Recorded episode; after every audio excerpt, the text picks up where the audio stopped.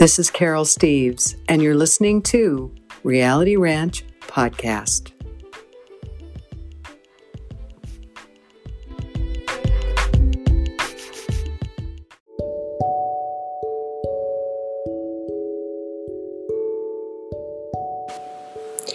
Today is Friday, March 19th, 2021. Welcome to the 30th episode. If this is your first listen to my program, I share the writings of Billy Meier, Figu, and others. On this program, you will hear interviews and discussions with various people on what has been named the Silent Revolution of Truth. This is an effort through the teaching and the contact notes to free humanity from the overly materialistic thinking, ignorance, overpopulation, and violence largely brought about by religion.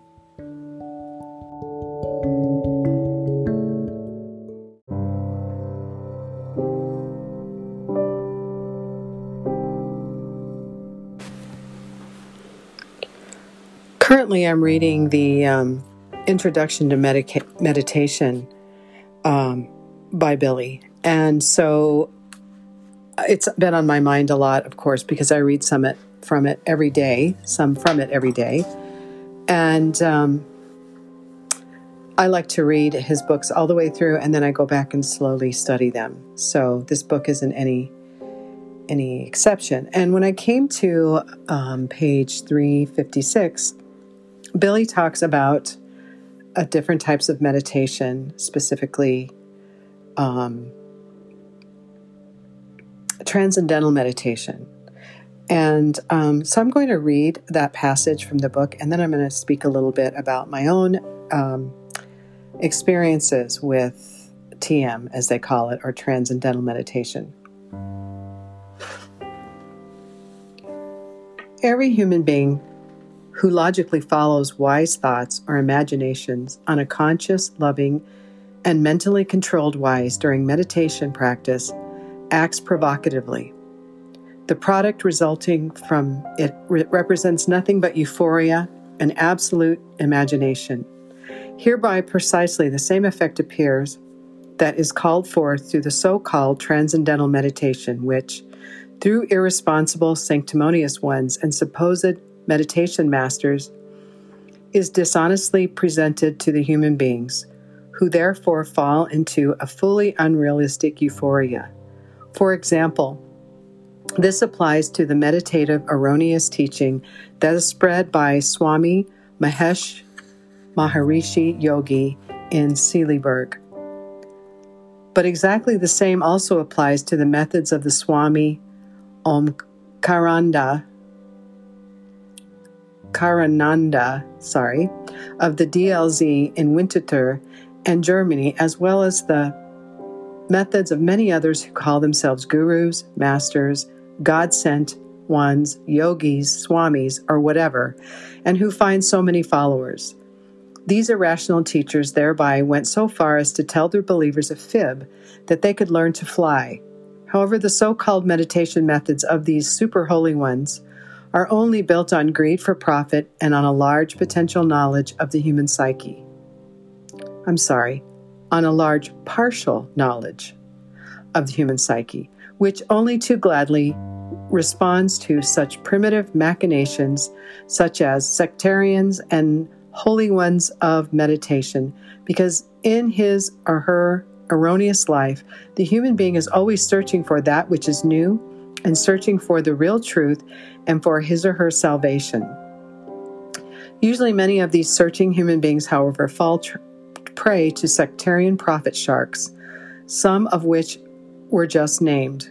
Many more names of such fraudsters and irrational teachers could still be named, but that would ultimately lead too far. To conclude this line of names, however, the name of the most dangerous and humanity mind-dulling, exploiting, and enslaving, as well as humanity-destroying felons to be mentioned, who, with tremendous suggestive might, still forces many searching ones under his spell even after his death. His name, L. Ron Hubbard, truthfully a science fiction writer by trade, who founded the malicious and human-destroying sect Scientology, a criminal who was wanted by many states on earth in order to be delivered to the courts For many years, however, this arch felon had been able to escape the mesh of the law while cruising the vast expanses of the oceans, while the followers who had fallen in bondage to him cast further human beings under his spell, still cast them under his spell, exploit and psychically terrorize and totally destroy them, even though Hubbard is no longer among the living. So I haven't really had any experience with Scientology, but I do know that they now have a TV channel that they broadcast out of Hollywood, or at last I heard they did. And I mentioned a few years back that I thought this could be a pretty significant development because of the effect that media has on people. I know they have their own channel, so they're going to have a lasting, I think, a continuing effect on humankind. But what I really want to talk about is what I do know something about, and that is transcendental meditation. When I was a young woman, about 24 years old, I was having many difficulties, not only in a relationship but in a job I was in. I was just having an extremely difficult time in my life. In fact, this time in my life was kind of culminated in, I think, probably what you would call an emotional breakdown of a sort. I lost all my self-confidence, and I basically had to just pick myself up and start over. And during this time that I was so distressed and having a sort of awakening to certain things, that my life was really, that I had, the choices I had made had gotten me to where I was at. Someone suggested to me that I learn transcendental meditation. I had never heard of it, and so I was curious, but then I forgot about it. And then many years later, maybe about, I don't know, I think I was in my early 30s. I sent my middle son to a preschool where the teacher taught the kids meditation, and it was transcendental meditation. And so I proceeded to learn transcendental meditation from this teacher. Now, luckily for me, I could have never paid what people say. Some people pay $6,000 to learn a mantra, a one-word mantra to repeat over and over. They're taught to, clear their minds and just focus on this mantra. And I was nowhere near had the money to do that, but they did charge me about $250 to learn meditation. And I thought, I was very excited about it because I thought meditation would be a good thing for me to learn to do, and I loved that my son was learning it. Luckily for us, this particular teacher did not push all of the unreal things that were believed in the transcendental movement on us.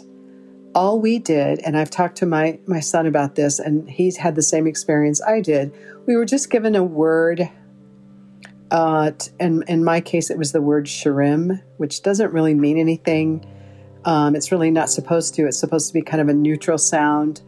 They say it's supposed to be kind of a pleasant sound. I didn't know. It didn't strike me as one way or the other.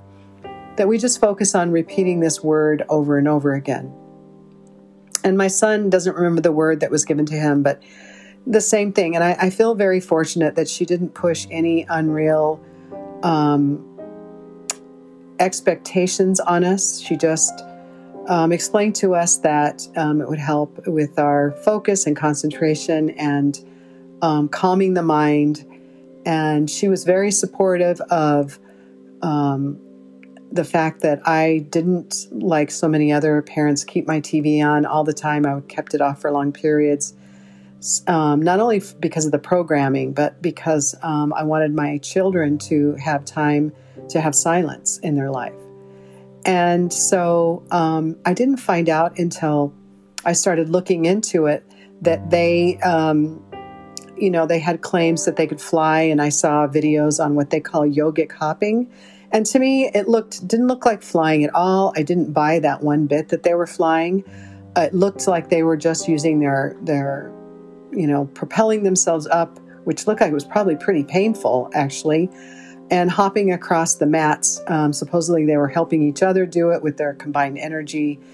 I didn't really know what to think of that, and I wasn't really interested in that. I just kind of pushed that away and instead became interested in the Ayurvedic medicine aspect of what is promoted through the Transcendental Meditation Movement. And I really studied and looked into Ayurvedic medicine to see if there was anything to it, to see if it was helpful. I can't really tell you at this point. I didn't find anything harmful, but a lot of the products that they sold were very expensive, out of my pocketbook. So I bought a few of the teas that are supposed to help with the different doshas. I'm not going to go into any of that. But other than that, you know, it was interesting to me, and then I moved on. And I stopped actually using that mantra years ago and tried other forms of meditation. And I have had experience also with meditations that want to invoke that euphoric state and have probably myself invoked a mild euphoric state in trying some of those meditations. But luckily for me, I didn't stick with any of them because they just didn't,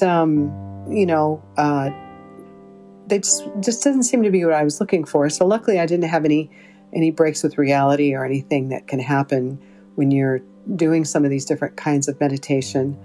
And then I was lucky enough to find the teaching and the correct forms of meditation. So that's what and also I'd like to say, much to my surprise, I didn't realize this either, that the actor-director David Lynch, I think he did Dune, and I also think he was responsible for Blue Velvet, the movie, and I think maybe Twin Peaks. He might have been involved in that. I don't know. I'm doing this from memory. And he set up a foundation to introduce transcendental meditation into the school systems. And I know that the public schools of Chicago were at one point using transcendental meditation in the classroom, which kind of makes me cringe a little bit. But one thing I will say, what really drew me to this was the one thing they did tell us that was unrealistic, was that transcendental meditation would promote world peace. And I was very interested in that. And the teacher that taught me this meditation also was sincerely someone. Her name was Cheryl Beckett Thompson, and she was the one who taught this to me, and she was very sincerely interested in world peace. And as I posted recently on Facebook, we lost her this last year at the end of 2020 to the COVID-19 disease.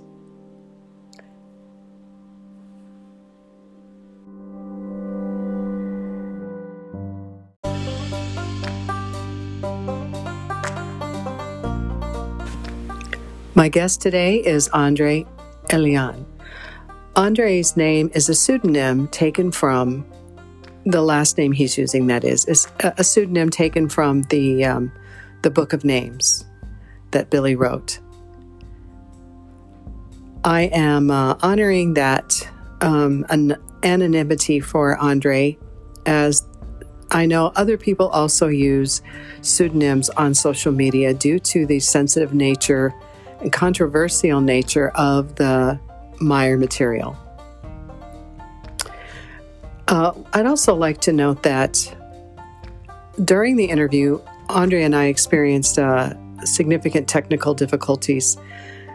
There were many times I couldn't hear him speaking. He could hear me, but I couldn't hear him most of the time when we were having issues.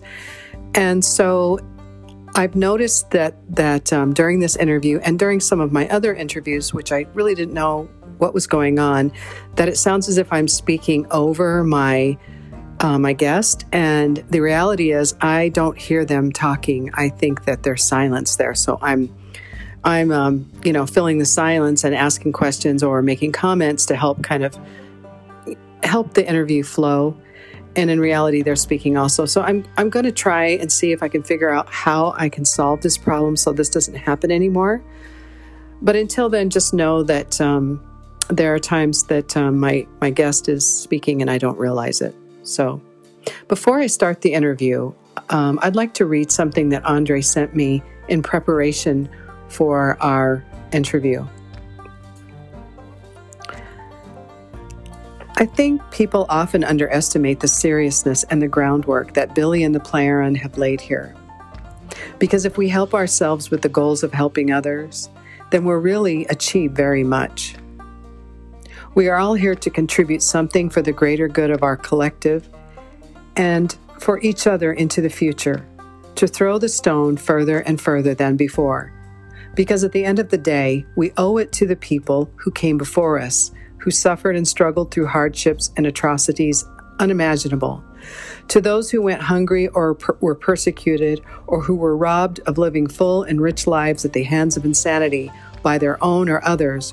We owe it to them and to ourselves to want the best for our fellow human beings, because we are them in so many ways, only a few lifetimes apart, and it only takes a shift in perspective to see and start to slowly feel more connected to one another.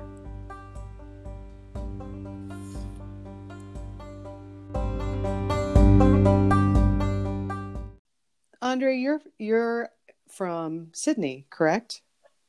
Australia? Yeah, I'm from Sydney, that's right. But I noticed that you actually came from Argentina, from yes. You know, what you...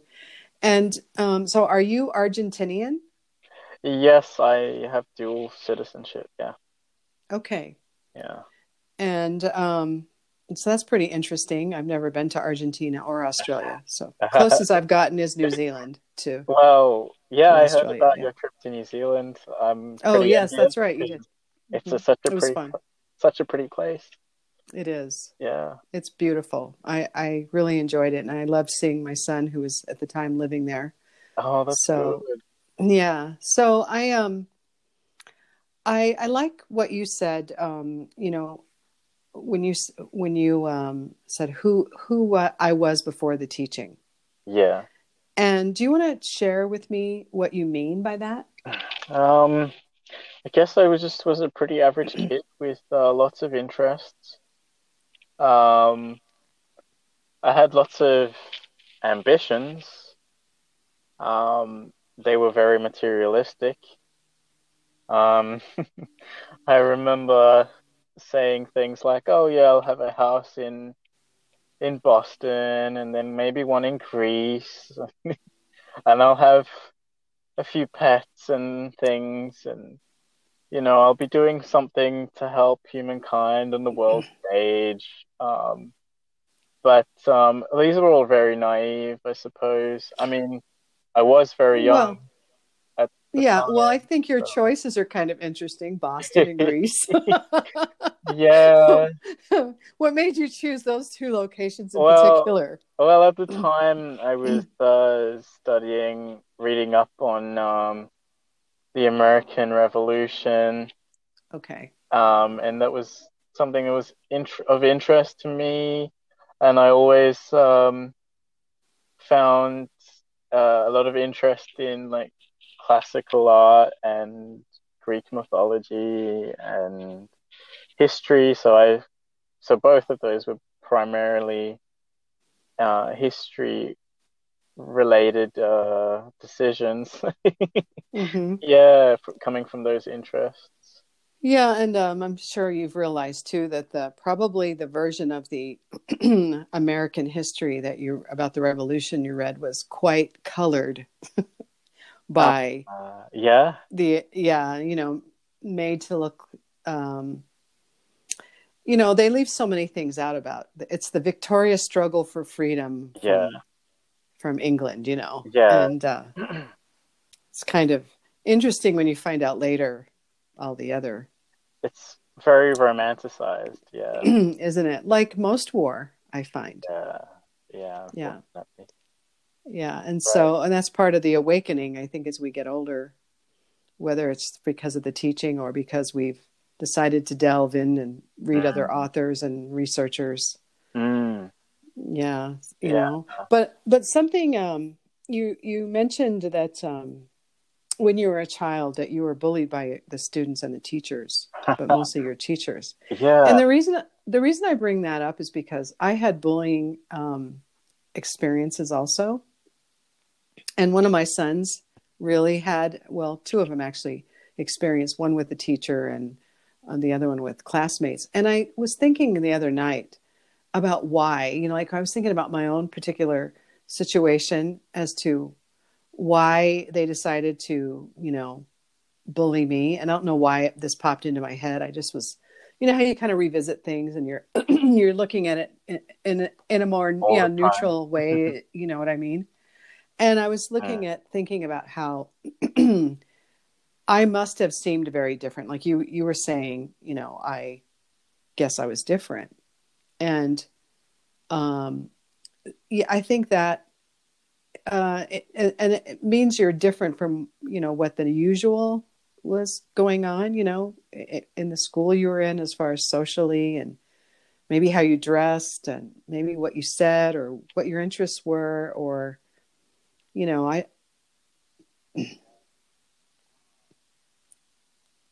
I mean, yeah, yes. I was just a kid at the time. So I guess it comes down to a handful of things. I mean, I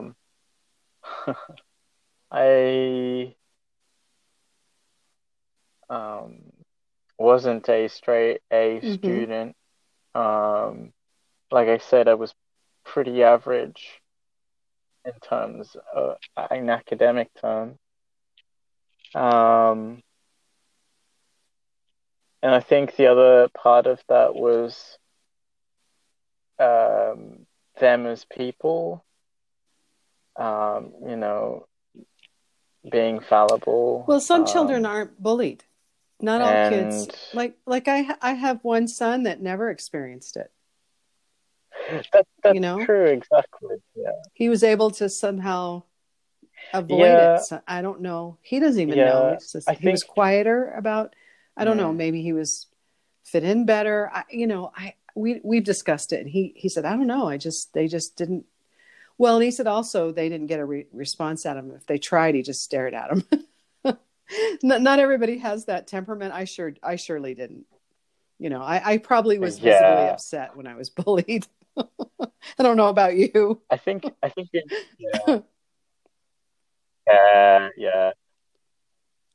Yeah. So I think in some circumstances, I was probably badly behaved, but in the majority of it, either I was outspoken or I rationalized that I just kind of became this target for stressed people to take out their frustrations on. And I think that's, you know... You mean the adults being around irresponsible. The teachers? And that's what I put it down to. Yeah. Yeah.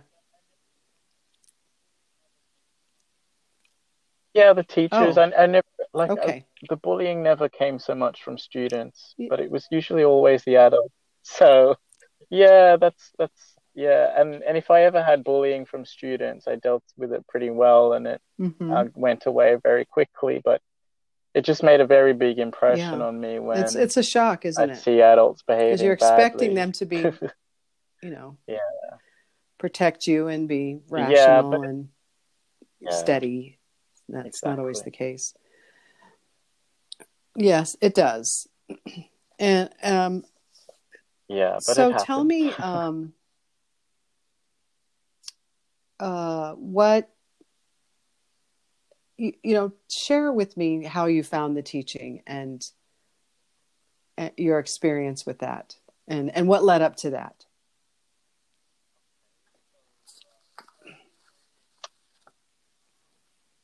Okay, so yeah, it was very atypical. From a few stories that I've heard, usually people have sightings of UFOs. Other people just have a very strong interest in a particular thing. I guess that could be, it could come under that. Well, I noticed you liked the movie Contact, and that's something you and I have in common, and you liked Carl Sagan. But it was one of my favorite movies for a long time. Mm-hmm. And I have seen it several, I will admit, I've seen it several times because, you know, for many reasons. And one of them was because the extraterrestrials seemed like the type that I thought were probably also out there, not just the scary ones, and they were, you know, possibly human looking. I mean, it was kind of vague. They were, well, this is the form. I think they said something about this is the form that you're comfortable with or whatever, but they were more evolved, and they were peaceful, and they seemed like they were about the evolution of consciousness. Really struck me. Correct. So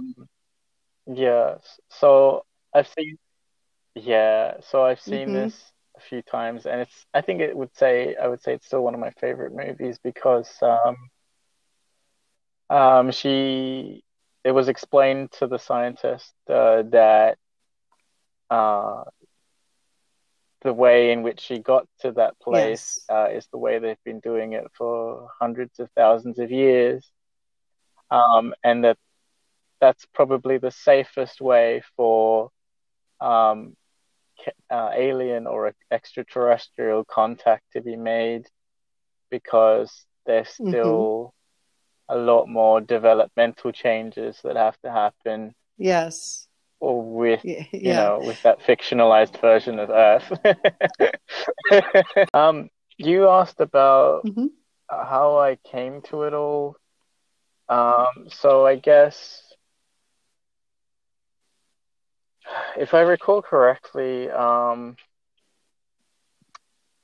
had lots of interests in things in history and things that concerned the contact reports before then, and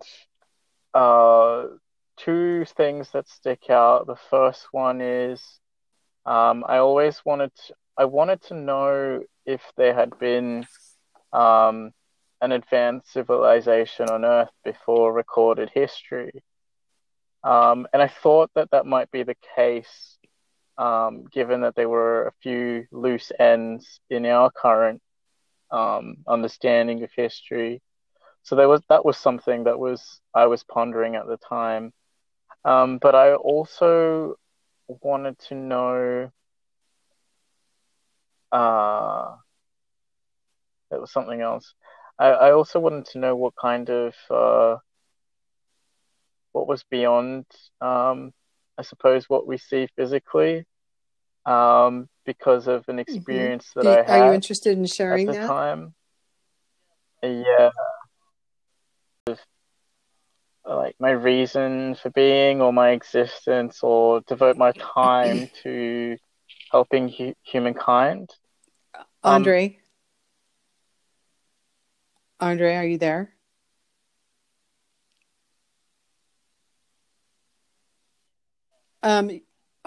It's okay. The connection was so bad I couldn't understand what you said. So you said something about being 15. So after that, it was. Yeah. Oh, okay. So when I was around 15, I decided that the most noble thing to do was to, in my life, was to devote most of my time to help humankind. And I don't know why this come about, but I think it's just because I realized that my life should have a purpose, and I thought that the most noble thing that I could do was do that. Okay. Are you there? Hello? You know, it's in and out. Your connection's pretty bad. Is there okay. All right. Are you using your cell phone connection? Is that what's going on? Yeah. Yeah, it's usually never this horrific. Yeah, maybe if you move a little. I'll just move something. Yeah. Okay. Because even when you were speaking, your voice was kind of coming in and out, and then it got really bad. So. Yeah. Okay. Yes, it's much better. Actually. Is it any better now? Yes, I hope it does. Well, hopefully. Okay, so go ahead and tell me what you were saying. Yeah. So at the age of 15, I just realized that the most noble thing I could do was devote. I just thought I needed my life needed purpose, and I thought that purpose was to help humankind and to literally, my words were "save humanity," but you're 15, it sounds so naive now. It's still a noble thought. Even you're just a kid. Yeah. Yeah. So that was something that I really held on to for. I still hold on to it because it means quite a lot to me for lots of reasons. And then I had this experience that we briefly touched on. I went out onto the field after a science class, which was about atoms, and, equipped with this new information that everything was made out of atoms. And, we shared this, building block. It felt like something strange happened to me on that day. I went out onto the field. It was a very extraordinary day because for some reason, there wasn't a wind rustling or anything like that. And I just walked out onto this field and looked back at my colleagues and, my fellow students, and they went quiet, and I guess I was meditating on this idea, and then I just felt like I was everywhere on that field. And it just felt like, nature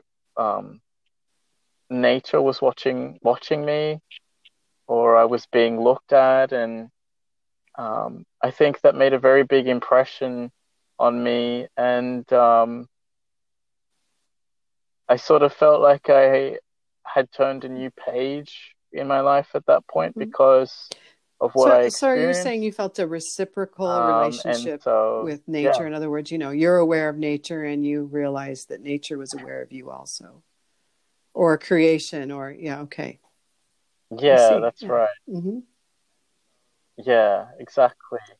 And so, this was new to me, and it was very special at the time because I had never felt I had never felt as though my person was everywhere on that field, and in everything before. So it was like a very eye-opening moment for me.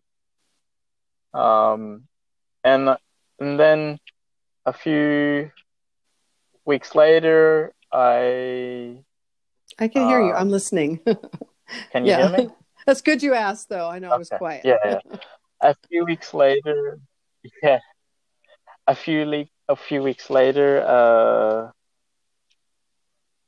started to have these, what I would call, strange happenings, and it was really just being very perceptive to other people's thoughts, which would mean that, someone that was thinking about, or someone popped into my mind, and then not literally within 5 minutes of that happening, I would see them. They'd turn up at my door, they'd give me a call or something to that effect, and I could often perceive the conclusion to other people's sentences very, very well.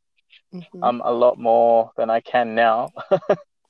So all of these things were happening, as I said, in greater occurrences than they do nowadays. And I was absolutely confused as to why this was. And I kind of felt like I was some kind of subject of scrutiny, and that this made me feel really uncomfortable. By who? And obviously, yeah, well, at the time I had also, I had known for a while that in my thoughts I had understood that extraterrestrials existed. And so I assumed that there was something else behind this. And so I thought, could it be aliens? And I don't know, I just felt like I was being watched, and that, you know, these happenings weren't normal, because for some reason in that space of 2 to 3 weeks, they happened a lot. And this made me feel very uncomfortable, but it also drove me to pin down the truth of it all.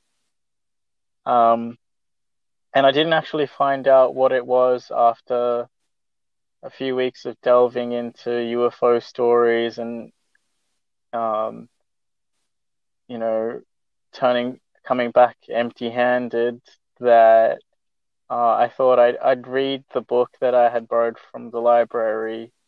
And is that Light Years? And that's Light Years by Gary Kinder, and that's pretty much when it all changed, because. It's pretty much where it all changed. There was a particular passage in this book that struck me, because it was I felt like it was the understanding that I had, or the conclusion that I had reached on the field that day when I had that experience. And I just remember feeling scared, confused, and as though someone had been playing an elaborate trick on me. But I quickly came to the conclusion that that wasn't the case. And I read the book again, and that's when I realized, I'm going to need to take 3 months. I'm going to need to take 3 months to decide whether or not I want to pursue the information in this book, because I know that it will change my life forever. And after the end of those 3 months, that's when I started to research everything that I could possibly about. Why three months? My case. Yeah. What made you choose? I thought I should give myself a grace period. I just wondered why you chose. I'm always curious, as to why people, especially if it's something specific like that. I'm not too sure why 3, could have been 2, but you gave yourself some time to before to decide whether or not it was something I wanted to pursue, because I just knew that when I picked up that book and read it, if I kept going with all the information that there was to come later, I already knew at that point that it would change everything forever. And I guess I mentioned that section of the book that stood out for me. And I have it here as well. Would you want to share it? Yeah, that'd be great. So I've paraphrased it, but I've quoted the book. It's in English, as best as possible to keep it correct. The passage was like this. Do you have time, she would say, and this is Askit speaking. Most often, he would say yes, because her instruction was more important than anything else. As he explained to Stevens, He was to get to know man, the soul of man, life of man, the background of the teachings. He was also to learn about nature. You learn a lot from nature, he said. You observe plants, animals, how everything exists, how it comes to life, how it dies, how it can live together. That's how I learned the laws and commands of nature. The laws and commands of nature are the same as the laws and commands of creation. Creation is not a separate power. Creation is everything. And that stood out for me because that's exactly how I felt that day on the field. So, and I just thought it was so bizarre that that passage encapsulated that. And to me, that changed. Well, I noticed also that you mentioned the book Cloud Atlas, and that's something we also besides the movie Contact, I was just kind of shaking my head. I read Gary Kinder's book too and found it very interesting. And it was, and like you, I got everything I could get my hands on, and that was part of it. You know, that wasn't the first thing for me. That was more down the road. But I remember a few years into knowing about the case, I read the book Cloud Atlas. I thought it was a great book. And it was very gratifying, wasn't it, to see, a reincarnation presented in a more realistic way, that, you know, these people really weren't aware of their previous lifetimes, but they were somehow connected, which I don't know if that's necessarily, you know, true in our cases, but, and the part about, the part about Korea, I think it was in Korea, the chapter about Korea that haunted me. They don't really, I don't think they say actually it's Korea, but, you know, where they're using things are very overpopulated, and they're using, you know, recycling the people that are the clones for food. That was very haunting. Yeah. I thought about that a lot because, it sounds a lot like some of the things that may be happening in our future, unfortunately. Some people may think that's extreme, but, you know, I think people will be surprised at some of the things that will have to happen to feed everybody. So. I mean, there's a lot to come before. Of course. You know, the sunrise comes about. So, and it's true. I mean, there's a lot of us that aren't and need to go through all of the consequences of bad decisions before, you know, they realize they've got no alternative but to strive for what's higher. What about that book really grabbed you? Why was that so significant to you? Well, I saw the movie first, same here. And I read the book. Too. I did too. Yeah. Yeah. So in the movie, there's a quote from "Tomb to womb, we are bound to others," and not just that quote, but also it kind of made the idea of being connected to others and, you know, to have lived other lifetimes, it sort of made that idea really very real.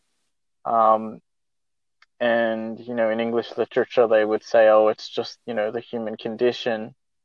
But these are all things that, you know, human beings experience, and we're not divided by, you know, the day or the lifetime or whatever it is. You know, we'll still experience all of those emotions and those feelings in one way or another.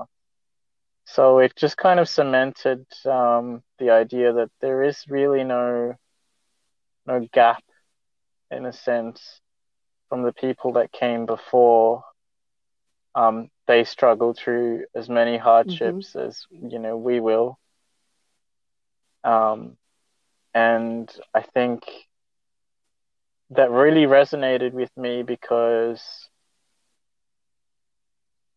not only do I care a lot about, you know, the success of our humankind, but I also care because, you know, what I'm experiencing right now or what I've experienced, others have experienced as well. And if we have to experience, you know, suffering or, you know, some kind of horrible atrocity, you know, then there's people that have lived that before in the past. And I guess for me, it's, you know, allowed me to draw the conclusion that, you know, this is no longer acceptable because, you know, the people before us have put in a lot of work, you know, to advance society to where it is today.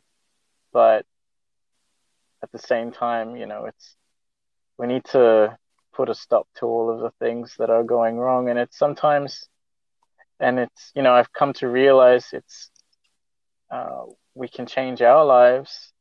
And as much as we wish to, you know, put an end to all of the suffering across the world, it's not realistic in this lifetime. It's not realistic, but, you know, to what? Yeah. It's not realistic to have all the suffering end at once. Yeah, right. And it starts with each of us. And yeah. As that saying, yeah. And as that saying goes, you know, the way the mountains moved is with small by carrying away small stones, or yeah, the journey is always done with small steps. So. Yes, we do. Patient, and I guess. I think, you know, living in a society of instant gratification, it's probably pretty difficult for a lot of people to realize that it is going to take a long time. Yeah. Look at how hard change is just for each one of us. Yeah. When we want it, you know. Yeah. Yeah. Yeah, that's right. Yeah. So that's a lot to think about, I guess. But it's always a good reminder, I think, for ourselves. And there's been a few instances, you know, when I've talked to certain people about, they reminded me to be patient with the process, with other people, with myself. And I needed to hear that, you know, it really helped me. It resonated, like, you know, certain phrases echo deep within you, and I was at the center one time, and Patrick Cheneau said to me about something I was asking him about. He said, you need to be patient. And I realized how true that was. It really struck me deeply. It wasn't just a bounce off thing. I really, you know, he said just the right thing I needed to hear. Yeah. Yeah. I mean, for me, that same understanding translates to what I understand now is that there's, as the saying goes, there's a right time and a place for everything. So it doesn't matter when it is, it will happen eventually. Yeah, and I'm not just speaking of these long-term, you know, changes that are going to take centuries, you know, from what we understand. I'm just talking about also just the everyday, everyday stuff for sure. that we deal with ourselves and with others. Yeah. Yeah. So what I've come to understand in my own life is that it all falls into place when it needs to fall into place. and all of the factors fall into place when it's appropriate, and it's all very contextual, and all of the other causes and effects need to come beforehand. So, you know, just because we haven't really learned something today doesn't mean we won't learn it this lifetime or, you know, the next. So I trust that everything, as long as, you know, we follow, you know, we strive for that which is higher. I know from personal experience that when everything is ready to happen, it will happen. And, you know, that's such a general statement, but all of the factors, when they line up, you know, the context, the timing, the place, your thoughts, your evolution, whether you're thinking, you know, asking the right questions. Once all of those things and many more, you know, come into play and they are happening all together, that's when it, you know, the patience pays off, because, you know, it'll eventually happen if you're striving for it, I think. Yeah. Or if people are striving for it. Yeah. Well, I think that's true. But then you have those that are not. And they want everything. They, you know, they have magical thinking. And so, and we're surrounded by that. So there's a big challenge right there, to be patient with those that are lost and think everything should come without any effort, or, you know, they don't get cause and effect. And so, you know, not only do we have to deal with our own, even though, you know, we have the teaching, we have to deal with the people around us who don't understand it and, or think if they pray, you know, they're going to get their wishes answered, or if they're, you know, they appease whomever they're praying to somehow. And yeah. So we, I think, I don't remember exactly where, but I think Billy states that, you know, for the ones that are switched on, these are, you know, incredibly difficult times for us, because, you know, not only are we working on ourselves, but we also have to work doubly hard because of the constraints of society at the moment. But that also means having tremendous patience for what's happening at the, you know, at the moment, and having a lot of patience for other people. Because they obviously, patience is connected with respect, so you just have to have those that's, two. You know, what I'm speaking of, that it's there's a lot to the having patience. There's a lot to that, and with ourselves, and reminding us, you know, even if we're, you know, I was just reading the meditation book, and Billy was once again reminding the reader, who at the moment was me, hey, you know, people have their issues, but so do you. So do you, dear reader. And I'm paraphrasing, of course. And I'm like, yep, always need that reminder.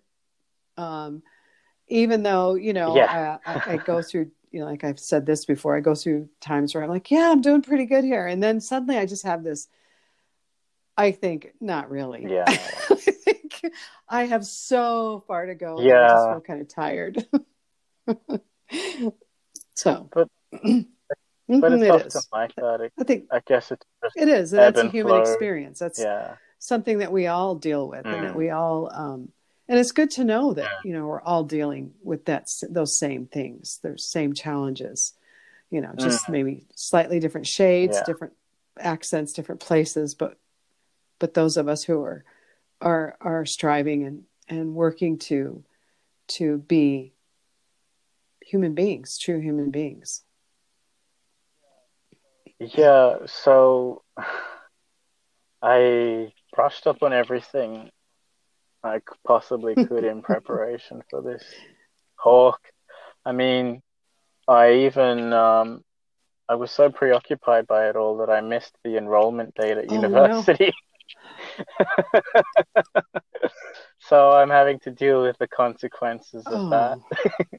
It just means that it'll be postponed by 5 months, but and that's all right, because there are other things that take priority over finalizing that course. Apart from, getting everything ready, I guess. That's my own fault. I don't think you should feel bad or anything about it. I just regret for you. I don't feel responsible. That would be strange. I just felt, I just was empathizing with you, and because I know that where you're, that drop in the heart, the stomach, that you go, oh, this was something I wanted to do, and I bungled it. Well, that's right. And I was down from my last 3 subjects, my last 4 months. And then I'd have a paper. I would have had a paper at the end of August, but now we'll have a paper at the end of November or possibly next year that says I have finished. So, but I was saying, in preparation for all this research, I kind of gained some new insights that you have to be teachable in every moment, because I don't know exactly where the quote is.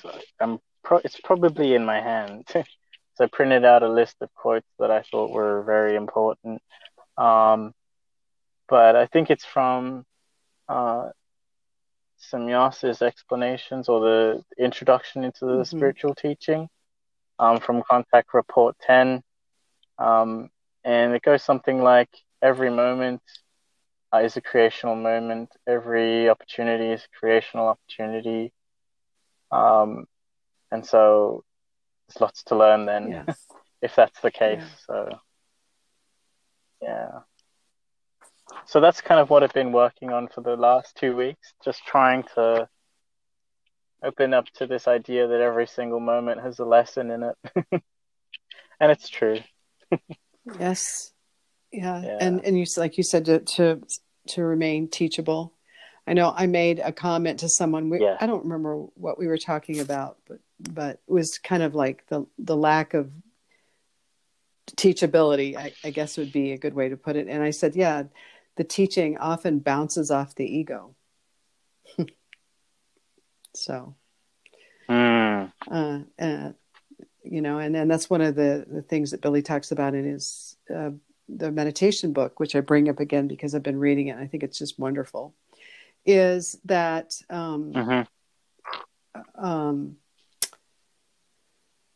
I just lost my train of thought.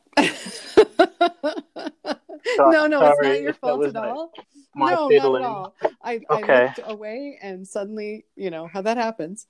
I was talking about the bouncing off of the ego, and he said, maybe it'll come back to me. Now I can't even remember what I was going to tell you that I read in the book, but it was something to that effect, that we often resist. We resist in many ways. So,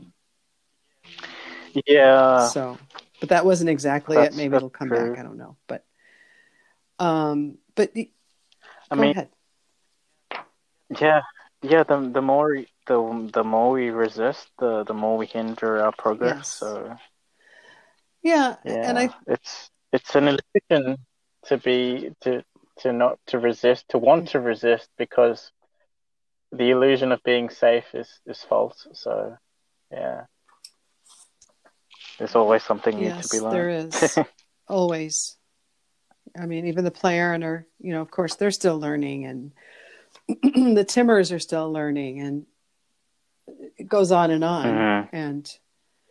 And so, I don't know about you, but I try my best to relax into it and say, it's such a relief to know that failure is part of life, of learning, that That was a huge relief for me. I mean, I thought that, but I was being told I was wrong. You know, when I was young, I was saying, hey, isn't it? You know, I was trying to appeal to those punitive adults that were, you know, holding everything I'd ever done over my head. And I said, well, isn't it the person that you become because of your mistakes, how you deal with them, that really says who you are, not that you made them in the first place? It fell on deaf ears. So I tried. There was, So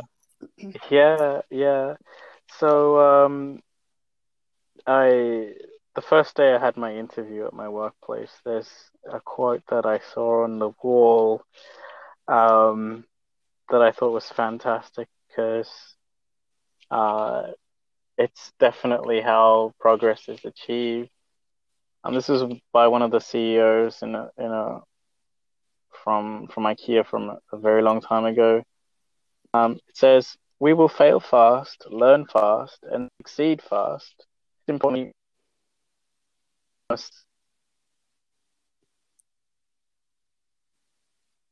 stay learning new things.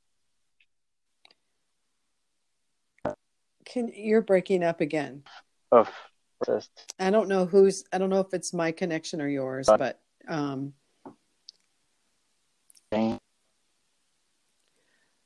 pardon?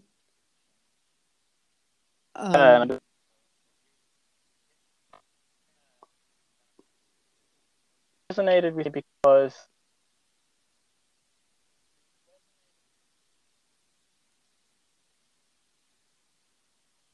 Andre, I can't hear you.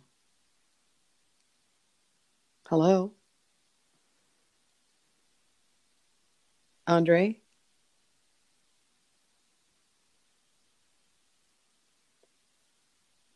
Hello?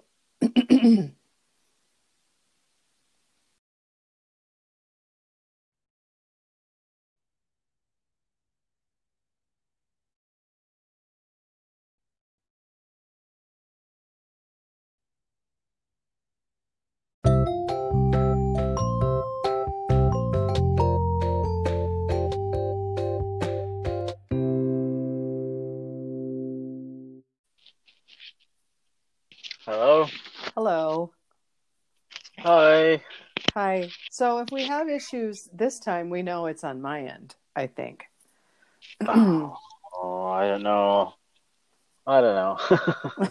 It's hard to say. It some calls go really smoothly. I've had calls where the conversation actually just dropped 3 times, like when we were recording.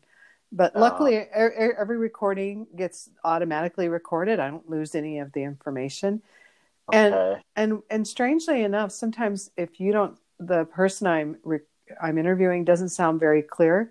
When I go to listen to the recording to analyze, to edit it, they sound fine. It's probably really... the real time. The real-time communication, and it's probably recording it independently of. Yes, I think so. Because so where we were at before was you were you were talking about a quote you saw at work. Yeah. Let's give it a try. I know. One more. This is the third. Let's see if you can actually. Yeah. Okay. It shouldn't be so hard. Okay. Yeah. We will fail fast, learn fast, and succeed fast. But most importantly, we will allow mistakes. That's how we innovate and stay on top of learning new things. Oh, did you get wonderful. That? Yes, it was perfect. Nice and clear. Yeah. Okay. Yeah. So that must have been a nice thing to see at work. You know? Yeah. But like I said, we live in a society where it's just starting to accept that mistakes are part of. Hello? Andre? Oh, no. Hello. Oh, you cut out again. Yeah. So, did you hear me at all? Could you hear me saying Andre to you, or was I Oh, no. Could be my end. I don't know. But let's just keep going. Yeah, we do have to. You were just saying, you know, so often you'll see a quote like that, but maybe it isn't quite like that. You know, they want it to be, but people's knee-jerk reaction is you screwed up, and so you have to be punished. Not what did you learn from this? You know? Yeah, exactly. So we're in this. I feel like we're in this as a society. We're in this weird stage where, you know, we care more about the consequences and not the progress made. So. Yes, I think that's very true, and that makes things, you know, doubly difficult. Yeah. So, you know, you've been to the center, right? The Samyasi Silver Star Center. Yeah, I did. I have been. Do you want to share that about that to me? Yeah, it was a really funny experience. I actually made Billy really cranky. Oh, okay. the night before, because I was in Europe, and I was in winter. It's not the right time that they like to have visitors. Right. I had arranged it with Christian before, and he said, yeah, it should be no problem. We can make an exception, given that you're, you know, you're so far away from the center, Australia. So, and then I rang the center the night before at 11 o'clock, and I just don't know how things work there. And Billy answered, and I said, hi, I just wanted to let you know I'm coming tomorrow to visit. I didn't know it was Billy at the time. He got really cranky. He probably said a few things like, why are they ringing all the time? Oh. He passed it on to his partner. I forget her name. Ava, yeah. And she said, okay, so when are you coming and what are the details? Okay, no worries. Okay, we'll see you then. Yeah. So this was a particular track for me because I was a few hundred kilometers in the north. At the time, I was staying on the border between France and Germany. And I had to catch my train at 5 a.m. And if everything went to plan, which it did, apart from one thing, I would be at the center at just after lunch, so 1 p.m. So it was a very long train ride from the north all the way to the south. But I enjoy adventures, so this wasn't a problem. And I got to the station. I think it's Vila. And for some reason, I naively thought, "Oh yeah, I've walked this distance before." Oh no, really? Oh. I was like, okay, nothing better than to get some and do some walking, and started walking, and then encountered the 90-degree slopes, and and there was a sign which was pointed in the wrong direction. There was a sign that said Schmidruti, and it pointed to a field of snow.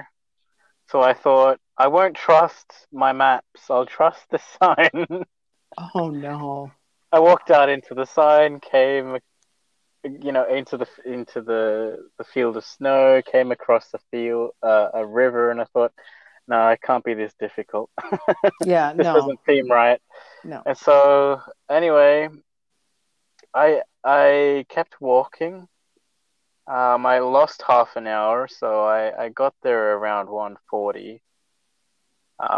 So it was 40 minutes late, and anyway, I think I saw Billy heading on the way to town, because probably if he was going to meet me, I had probably missed the time, and like I think I saw him on the way to town to do errands. So I ended up having a nice lengthy conversation with Christian, and walked around the center, and I was there for an hour, and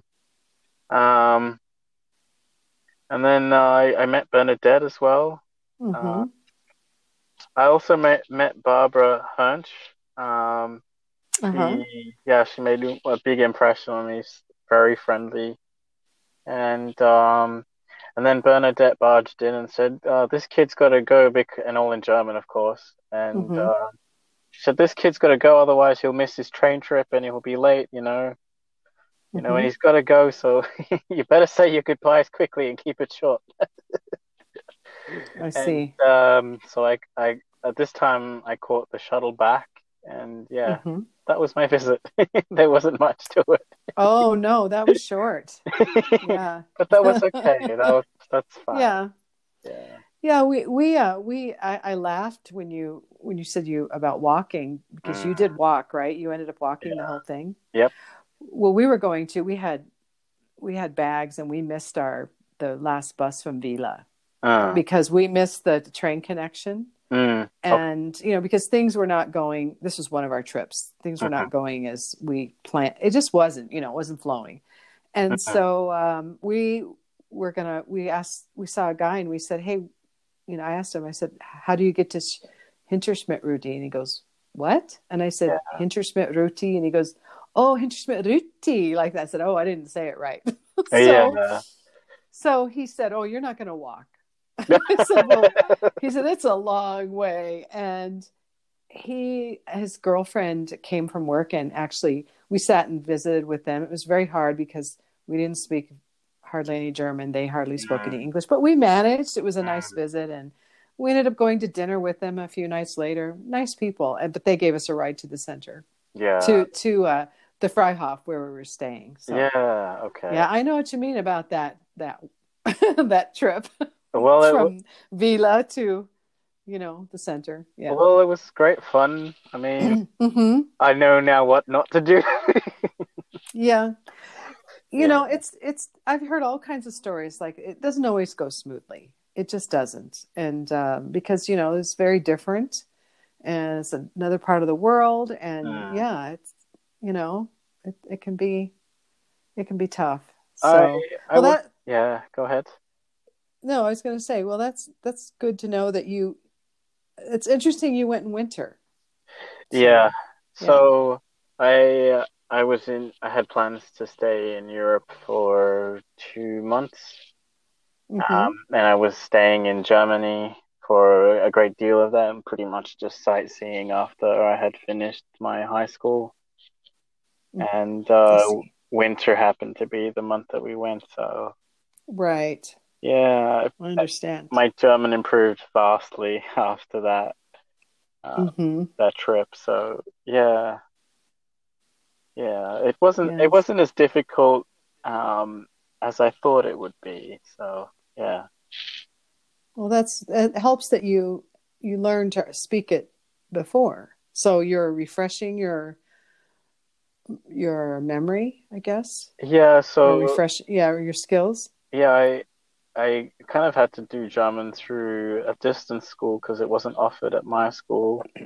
And there was problems with that. So pretty much just had to learn everything by myself. And I knew the basics, so I could ask for things and get around, and, wouldn't have problems. But when I did have issues, it was because I forgot what a word meant, or I couldn't understand the accent or the dialect, sorry, because it was, this High German, of course, and different dialects.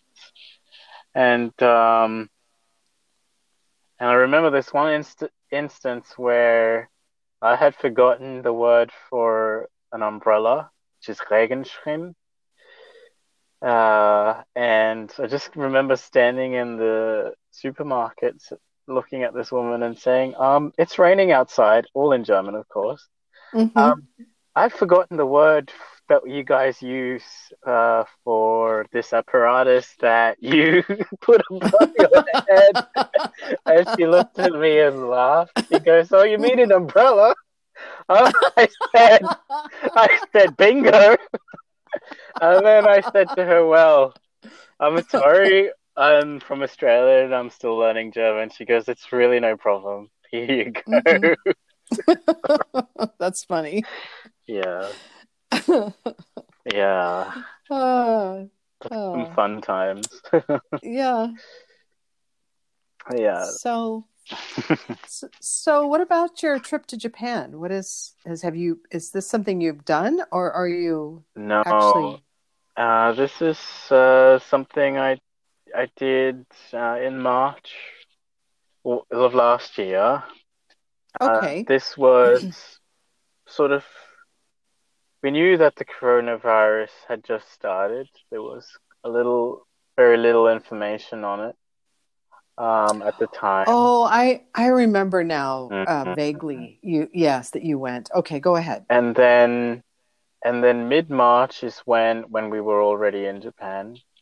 Mm-hmm. Is when all of the information started to flood in, and we also found out what the situation was in Japan. This was towards the second week of our trip, mm-hmm. and I mean, when we went, it was a knife-edge decision, because I pretty much was very close to not going, and but then of course I invested all this money, and mm-hmm. we didn't know very much about it at the time. I talked about it with a few friends, and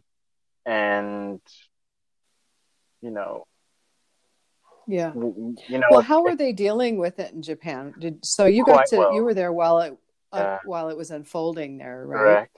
Yeah, well. They had 700 cases, but they were all quarantined supposedly on a cruise ship in... Oh, I remember that. A lot of people got sick, yes. And that's where it all began, because they really didn't implement the right procedures that they should have. Mm-hmm. But when we went to Japan, they were prepared. I think it's because of the proximity of... geographically next to China. Yes. And we got there, everyone had masks, and the Japanese always, a good 75% of them wear masks anyway, because they have allergies to the maple trees. Mm-hmm. So that was already a cultural thing. And we got there, everyone had masks, hand sanitizer at every single door imaginable, to the entrance of malls, the entrance of shops, the entrance of train stations. They moved fast. They really did move fast. But we did learn, however, as I said, you know, towards the second week that we were there, because we were there for 3 weeks. Mm-hmm.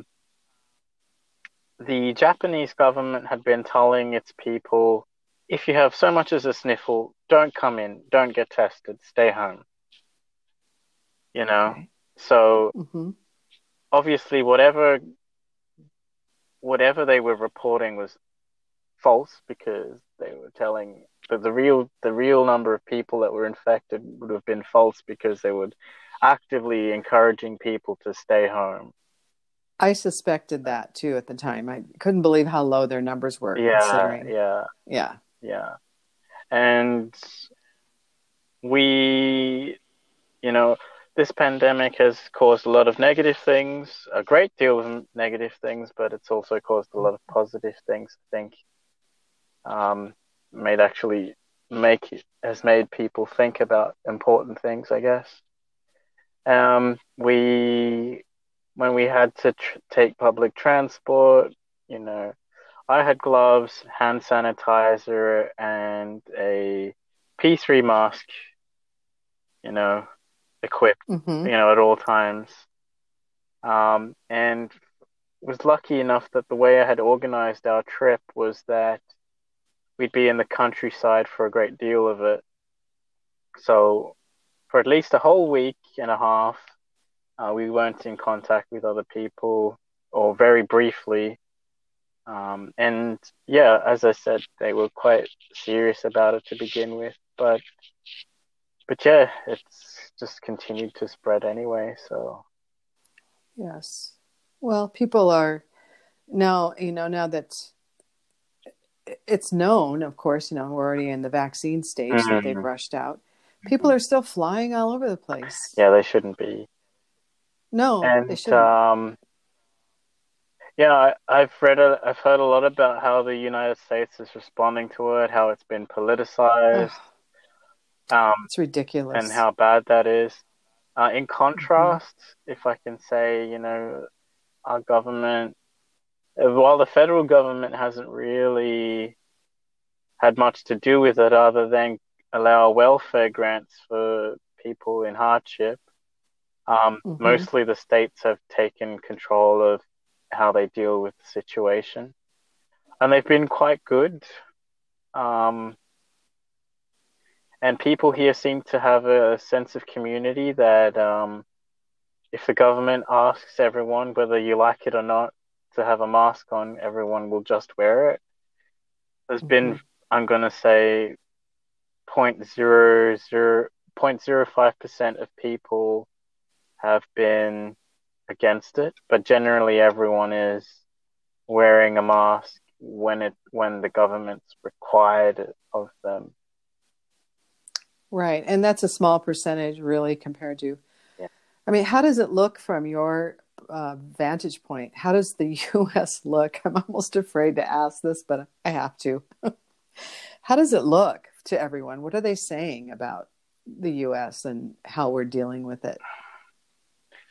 I feel a very deep sense of regret because, not regret, but sadness because, you know, you have 10% of people that are doing the right thing, another 20% of people that are sort of doing what they can, and then the rest of, you know, people are just in it for themselves or not looking out for one another or doing things which, you know, only out of greed, you know.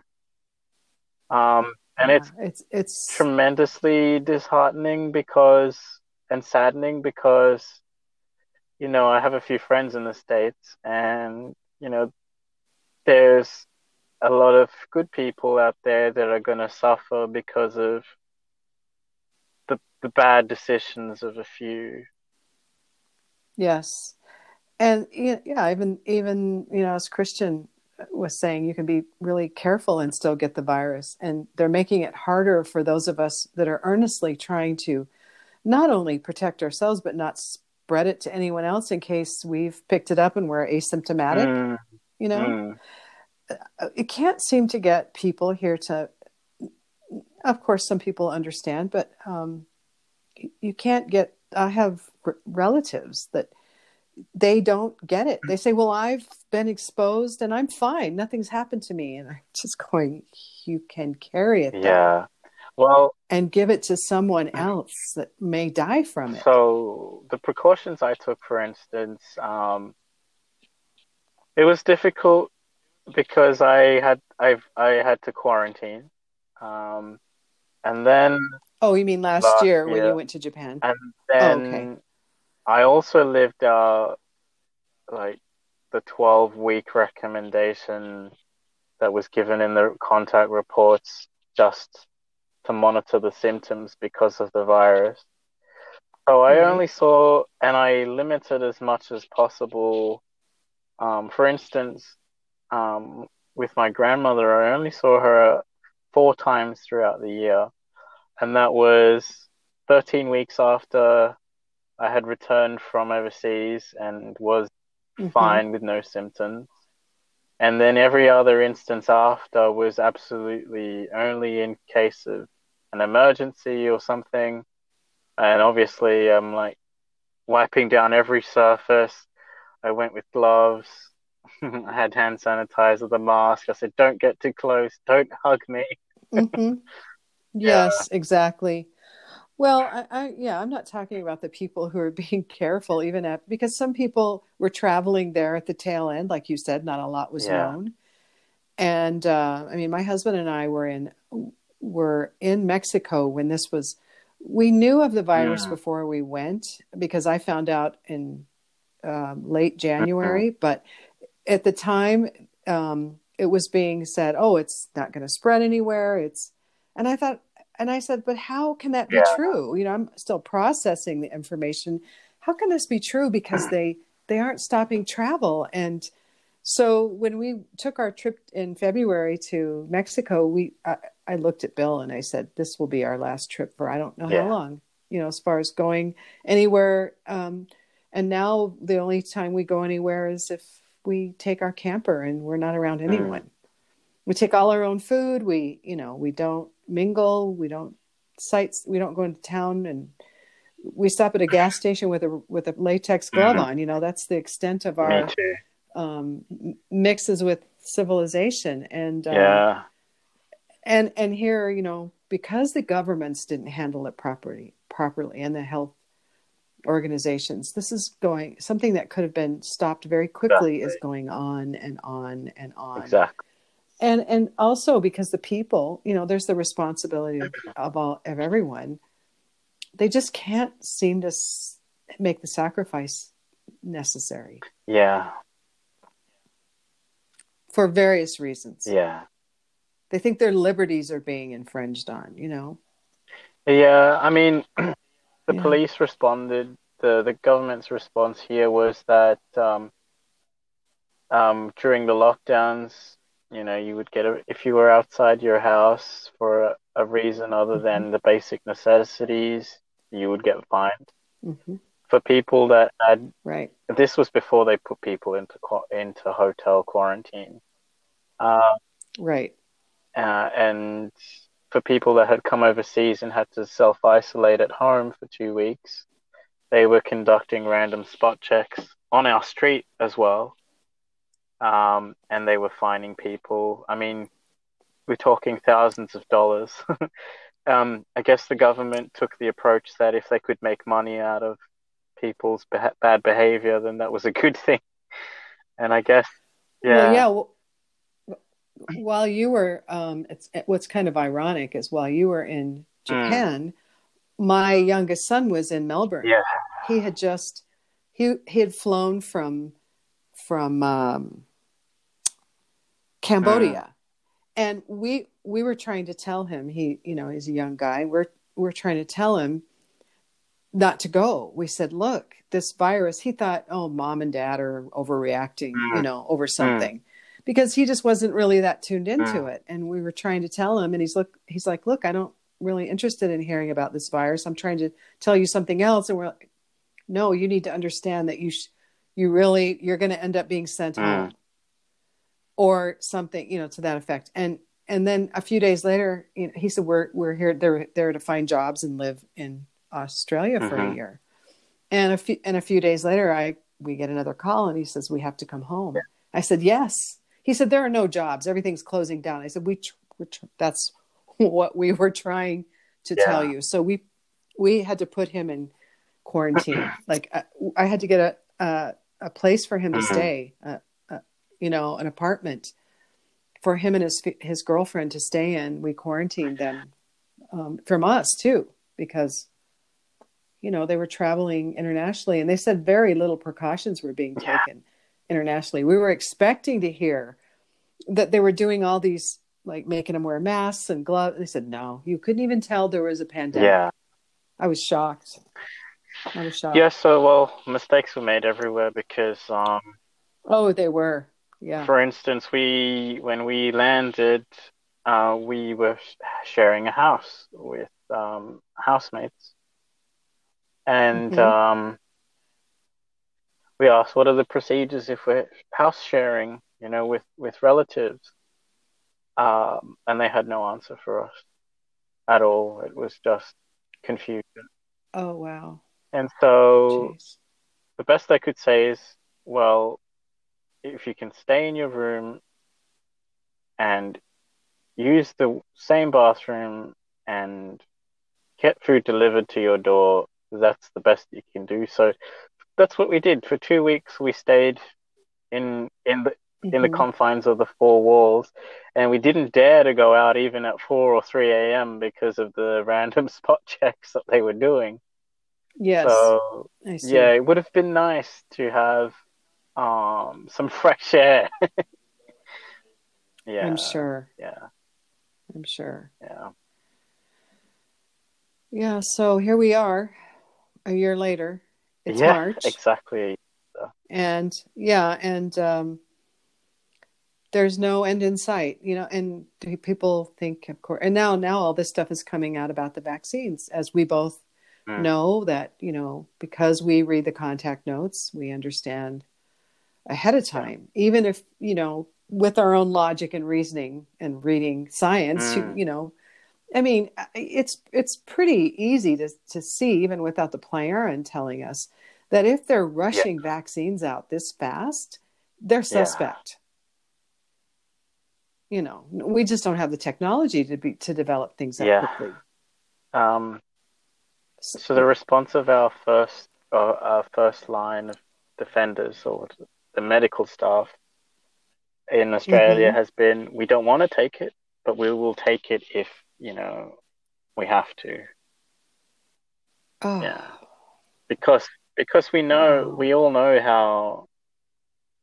how the vaccine, you know, has been rushed and hasn't been tested. Yes. I mean, when polio was around, that took a long time as well. Yes. And here we are. We've done it in what? 8 to 12 months. Yeah, it's insane. Yeah. And you probably heard several countries have now put a stop on AstraZeneca that was being administered because of blood clotting issues. And of course they're trying to deny. And, you know, my son made a really good point about what the legal systems have done to help destroy the honesty, deny everything. You know, all the lawyers tell all these organizations, just deny everything. Yeah. It's always about covering your butt, you know? Yeah. So here we are denying that these vaccines, well, not us, of course, but you know what I'm saying. Because it's always about how much you can gain and not how much you can lose. Yeah. Yeah. Yes.